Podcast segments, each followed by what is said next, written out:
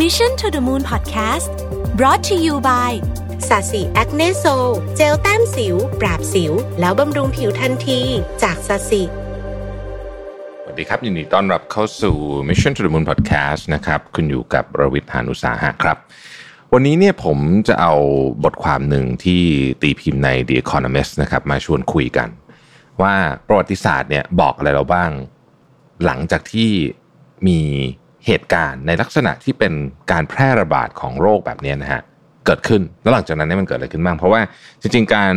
แพร่ระบาดของโรคแบบนี้ หรือว่าโรคระบาดแบบนี้เนี่ยก็ไม่ได้เกิดขึ้นครั้งแรกนะครับ ในประวัติศาสตร์นี่มีหลายครั้งแล้วนะฮะแล้วก็มันก็จะมี pattern ที่น่าสนใจที่เด็ก Economist เขาไปรวบรวมมานะครับบทความนี้ใครอยากไปอ่านเวอร์ชันเต็มนะฮะ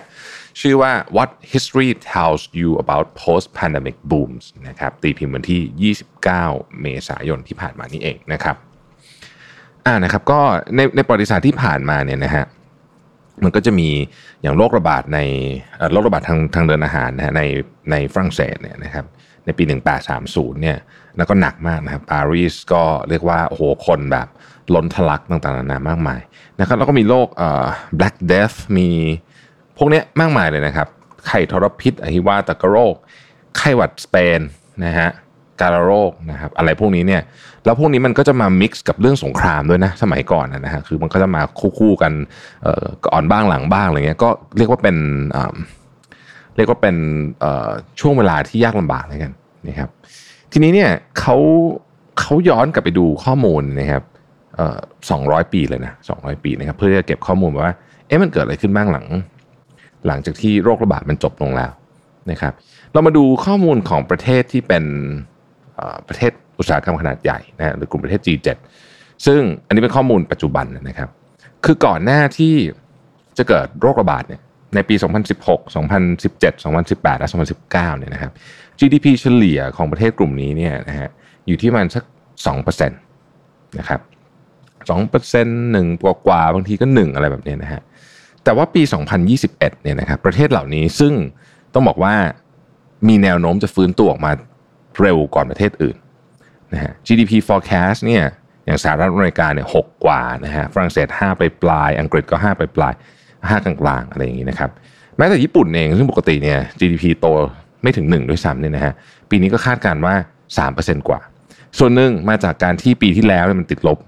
นะฮะปีนี้มันก็เลยบวกจากฐานเดิมมันก็ต้องบวกขึ้นมาเยอะหน่อย นะครับแต่ส่วนหนึ่งมันก็มาจากการฟื้นตัวทางทางเศรษฐกิจจริง ๆ ด้วยนะครับ เวลาเขาดูเรื่องพวกนี้เนี่ยเขาก็จะบอกว่ามันจะมีอยู่สองสามประเด็นที่น่าสนใจนะครับ ในในแง่ของว่าเราเรียกว่า post pandemic boom เนี่ยนะนะฮะว่าออกมาปุ๊บนะจากวิกฤตเศรษฐกิจเนี่ยแล้วหน้าตาของการเจริญเติบโตทางเศรษฐกิจจะเป็นยังไงบ้างนะครับอย่างที่กล่าวไปว่าในกลุ่มประเทศที่พัฒนาแล้วซึ่งปกติ GDP โตน้อยเนี่ยเราจะมีการคาดการณ์ได้เลยว่า การฟื้นฟูทางเศรษฐกิจเนี่ยมันจะเยอะในช่วงนี้นะครับ ทุกครั้งที่จบเรื่องของโรคระบาด หรือแม้แต่สงครามด้วยเนี่ยนะฮะมันจะมีข้อสังเกตที่น่าสนใจอยู่ 3 อย่างด้วยกัน ในเชิงของเศรษฐศาสตร์นะครับ อันที่หนึ่งเนี่ยผู้คนจะอยากออกไปข้างนอก และอยากใช้จ่ายนะครับโดยเฉพาะในกรณีที่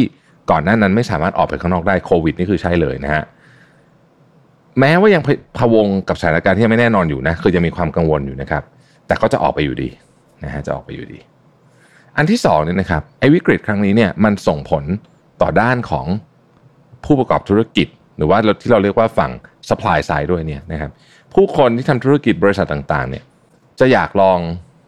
ลองทำสิ่งใหม่ ๆ มากขึ้น กล้ารับความเสี่ยงมากขึ้น ยอมออกจากสิ่งที่ตัวเองเคยคิดว่าเออฉันถนัดแค่นี้แหละฉันทำประมาณนี้เนี่ยกล้ามากขึ้น นะครับอันนี้คืออันที่สองนะครับอันที่สามคือความวุ่นวายทางการเมืองเนี่ยมักจะตามมานะฮะมักจะตามมามันมีมันมีผลที่เอ่อเรียกว่าเป็นแพทเทิร์นเลยนะฮะถ้าเป็นโรคระบาดจบปุ๊บเนี่ยเดี๋ยวมันจะมีความวุ่นวายทางการเมืองตามมานะครับ ในสามข้อนี้เนี่ยเราจะลงไปค่อยๆ เจาะดูทีละข้อกันนะครับว่าที่ผ่านมาเนี่ยประวัติศาสตร์สอนอะไรเราบ้าง แล้วเราคาดการเรื่องราวต่อจากนี้ได้ว่ายังไงบ้างนะครับ อันที่หนึ่งเนี่ยนะครับต้องบอกว่า ช่วงเวลาแบบนี้เนี่ยนะฮะคนจะเก็บเงินไว้เยอะ ตั้งแต่การระบาดของไข้ทรพิษในอังกฤษนะตอนนั้นเนี่ยอังกฤษชาวอังกฤษเนี่ยเก็บเงินเพิ่มขึ้น 2 เท่า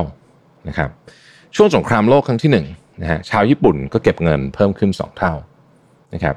ในช่วงที่มีการแพร่ระบาดของไข้หวัดสเปนเนี่ยนะฮะช่วงปี 1919ถึง1920เนี่ยชาวอเมริกันก็เก็บเงินสดไว้มากมายนะฮะจนกระทั่งถึงช่วงสงครามโลกครั้งที่2เนี่ย นะฮะชาวอเมริกันก็เก็บเงินสดเยอะอีกครั้งหนึ่งนะครับทำให้ในปี 1941 ถึง 1945 เนี่ยช่วงสงครามโลกครั้งที่2เนี่ยนะครับเงินเก็บสะสมในครัวเรือนนะฮะเชื่อไหมครับว่ามีมูลค่าสูงถึง 40%ของ GDP เยอะมากเลยนะฮะเยอะมากๆ ในช่วง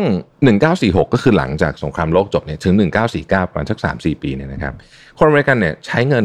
20%นั่นเองของเงินเก็บส่วนเกิน นะครับแต่แค่ 20%นั้นเนื่องจากว่าเก็บไว้เยอะจัดเลยในช่วงสงครามเนี่ยนะฮะก็ช่วยทำให้เศรษฐกิจเนี่ยเฟื่องฟูมากเลยนะครับหลังสงครามเออมีรายงานด้วยว่าในช่วงปลายทศวรรษที่ 40 เนี่ยนะครับ 1940 เนี่ยนะครับที่เต็มไปด้วยความกังวลเกี่ยวกับการชะลอตัวทางเศรษฐกิจเนี่ยนะฮะพอมันมีความกังวลเกิดขึ้นใหม่ปุ๊บเนี่ยนะฮะคนก็จะเริ่มเข้าสู่เรียกว่า defensive mode ใหม่ ทุกอย่างก็จะเริ่มแบบบริโภคลดลงนะครับแม้แต่เบียร์เนี่ยนะฮะ เบียร์เนี่ยก็ยังมีอัตราการบริโภคที่ลดลงในช่วงเวลาแบบนี้นะครับนี่คือนี่คือช่วงเวลาที่เราสามารถเรียนรู้ได้จากพฤติกรรมของคนนะฮะทีนี้มันมีเรื่องอื่นที่น่าสนใจในแง่มุมของ supply side เหมือนกัน เช่น หลังหลังจะเกิดโรคระบาดเนี่ยนะครับ มันจะมักจะมีนวัตกรรมใหม่ๆเกิดขึ้นนะฮะอย่างในกรณีของตอนที่เกิดการโรคนะครับ ตอนนั้นเนี่ย ทำให้ชาวยุโรปเนี่ยกล้าที่จะออกผจญภัยมากขึ้น กล้าที่จะเดินเรือไปในดินแดนที่ตัวเองไม่รู้จักมากขึ้นนะครับ คือมันมีการบันทึกไว้ว่า พอพอมันเกิดผ่านถึงถึงจุดหนึ่งเนี่ยคนรู้สึกว่าเฮ้ยออกไปเดินเรือไปในดินแดนที่ไม่รู้จักเนี่ยความเสี่ยงที่จะตายเนี่ยแน่นอนน้อยกว่า ตอนที่นอนรอความตายที่บ้านตอนที่โรคระบาดระบาดเพราะฉะนั้นคนจะกล้ามากขึ้นนะครับช่วงไข้หวัดสเปนนะฮะก็ จะพบว่าช่วงนั้นเนี่ยมีการเกิดของบริษัทที่ทำธุรกิจใหม่ๆ หรือ หรือถ้าเป็นยุคนี้ต้องเรียกว่าสตาร์ทอัพเนี่ยนะฮะเยอะมากนะฮะนั่นคือปี 1919 คือคนเนี่ยเปลี่ยนแนวคิดเรื่องการทำธุรกิจเยอะมากนะฮะแล้วก็เริ่มต้นตอนนั้นเนี่ยเยอะนะครับโควิดนี่ก็เหมือนกันนะฮะโควิดนี่ก็เหมือนกัน ตอนนี้โควิดเกิดปุ๊บเนี่ยเราจะเริ่มเห็นว่ามันเริ่มเห็นเทรนด์แล้วว่าจะมี service ใหม่ๆ จะมีสินค้าใหม่ๆ จะมีแนวคิดในการทำธุรกิจใหม่ๆเนี่ยเกิดขึ้นจากช่องว่าง หรือว่าโอกาส ที่มันเกิดขึ้นมาด้วยการขับเคลื่อนของทิศทางของโลกที่เกิดขึ้นในช่วงของที่มีโรคระบาดนี้นะครับ อันหนึ่งที่เราน่าจะเห็นแน่นอนก็คือ decentralized finance เนี่ยมันถูกเร่งปฏิกิริยาด้วยด้วยโรคระบาดหรือโควิด -19 นะฮะบางคนที่ก่อนน่าจะเกิดโควิดเนี่ยอาจจะไม่ได้ดิ้นรนเยอะพูดง่ายคือก็รู้สึกว่าโอเคกับกับสิ่งที่ตัวเองทำเนี่ยมีคนกลุ่มนี้จำนวนหนึ่งเนี่ยนะครับ จะ เริ่มที่จะจะต้องเริ่มทำอะไรใหม่ๆ ทั้งทั้งที่ก่อนหน้านี้อาจจะเป็นคนที่แบบใช้คำว่า risk averse กันก็คือค่อนข้างที่จะหลีกเลี่ยงความเสี่ยงเนี่ยแต่ก็จะจะจะเริ่มเทคความเสี่ยงมากขึ้นนะครับหลังจากโรคระบาดจบลงนะนี่ก็เป็นบทเรียนที่เราได้จากประวัติศาสตร์ อีกอันหนึ่งก็คือว่าเทคโนโลยีจะมาทดแทนแรงงานคน อันนี้ไม่ได้พูดถึงยุคนี้ที่บอกว่าเป็น AI อะไรแบบนี้อย่างเดียวนะครับ เราพูดถึงตั้ง1930 นะฮะ1920 นะครับ ตอนนั้นที่มีที่มี โรคระบาดนะฮะตอนนั้นไข้หวัดสเปนเออก็เป็นยุคที่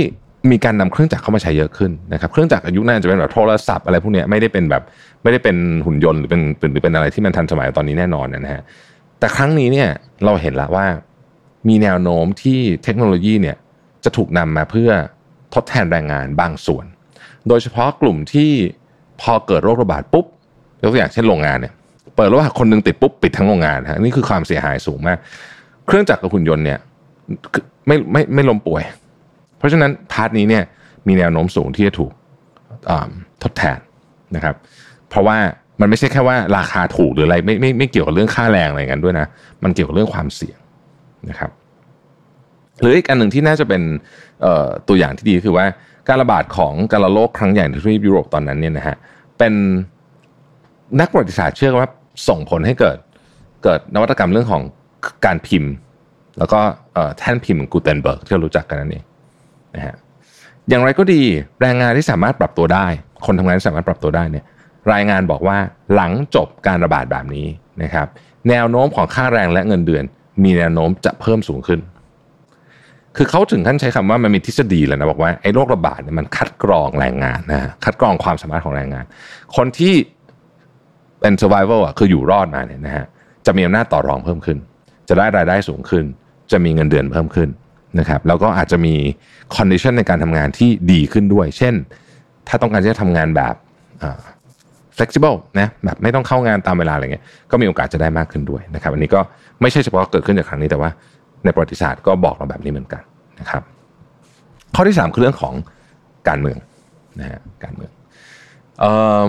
ข้อมูลจากงานวิจัยชิ้นหนึ่งของ London School of Business นะครับชี้ให้เห็นว่าโควิด -19 เนี่ยทำให้ชาวยุโรปเนี่ยรู้สึก ต้องใช้คำว่ารังเกียจความไม่เท่าเทียมมากขึ้น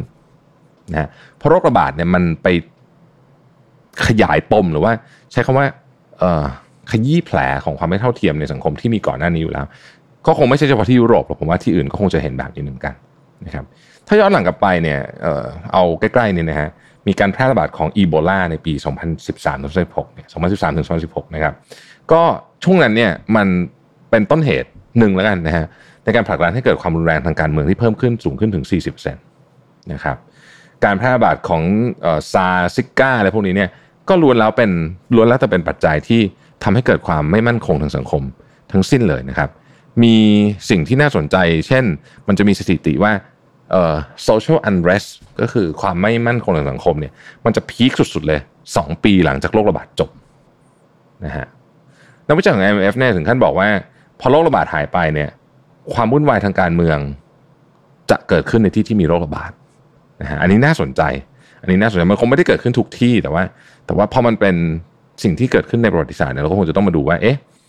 ครั้งนี้เนี่ยจะเป็นยังไงนะครับเอาล่ะทีนี้ผมก็ชวนคิด นะฮะว่าเราจะเห็นว่าตอนนี้เนี่ยเราก็คงจะโอเค ต้องจัดการเรื่องวัคซีนเรื่องอะไรของเราไปตอนนี้เนี่ย แต่เราก็ควรจะต้องเริ่มมองนะฮะว่าเราจะออกจากวิกฤตนี้ท่าไหนยังไงนะครับ เราไอ้การออกจากวิกฤตครั้งนี้เนี่ยมันมันมีอะไรเป็นในเชิงของโอกาส อะไรเป็นเชิงของความเสี่ยง ทั้งกับธุรกิจ ทั้งกับตัวเราเอง หรือแม้แต่กับสังคมและภาคของการเมืองด้วย นะครับพอเราค่อยๆคิดแบบนี้ปุ๊บเนี่ยเราจะเริ่มต้องบอกว่า เริ่มมองไปใน horizon ที่ไกลขึ้น วันก่อนผมเปิดห้องใน Clubhouse กับต้องกับเอนะฮะเอนิ้วกลมต้องกับวีวุฒเนี่ยเอ่อมีท่านหนึ่งบอกว่า รู้สึกไม่เห็นอนาคตเลย เนี่ย หลายคนเป็นแบบนี้ผมก็เป็นอยู่ช่วงหนึ่งจนตอนนี้พอเริ่มตั้งหลักได้นะฮะการตั้งหลักของผมก็ไม่มีอะไรเราก็คิดถึงอย่างเงี้ยว่าเอ๊ะเฮ้ยแต่มันก็ต้องจบนะไอ้เรื่องเนี้ยมันต้องจบยังไงมันต้องจบนะฮะ ทีนี้จบแล้วมันจะเป็นยังไงบ้างเพราะว่าตอนนี้เนี่ยธีมของของการพูดคุยกันเนี่ยมันเริ่มจะเป็นแบบนี้แล้วจริงๆเป็นธีมของ Mission to the Moon นะฮะที่เราบอกว่า recover เนี่ยจริงๆการ recover คือเตรียมตัวจะออกจากวิกฤตออกยังไงให้พร้อมลุยเลยนะครับขอเป็นกำลังใจให้ทุกท่านนะครับที่กำลังต่อสู้กับวิกฤตอยู่นะครับรักษาสุขภาพกันด้วยจริง ๆ เราเรื่องนี้สำคัญที่สุดเลยนะครับ แล้วก็พบกันใหม่วันพรุ่งนี้นะครับ สวัสดีครับ Mission to the Moon Podcast Presented by SASI Acne Sol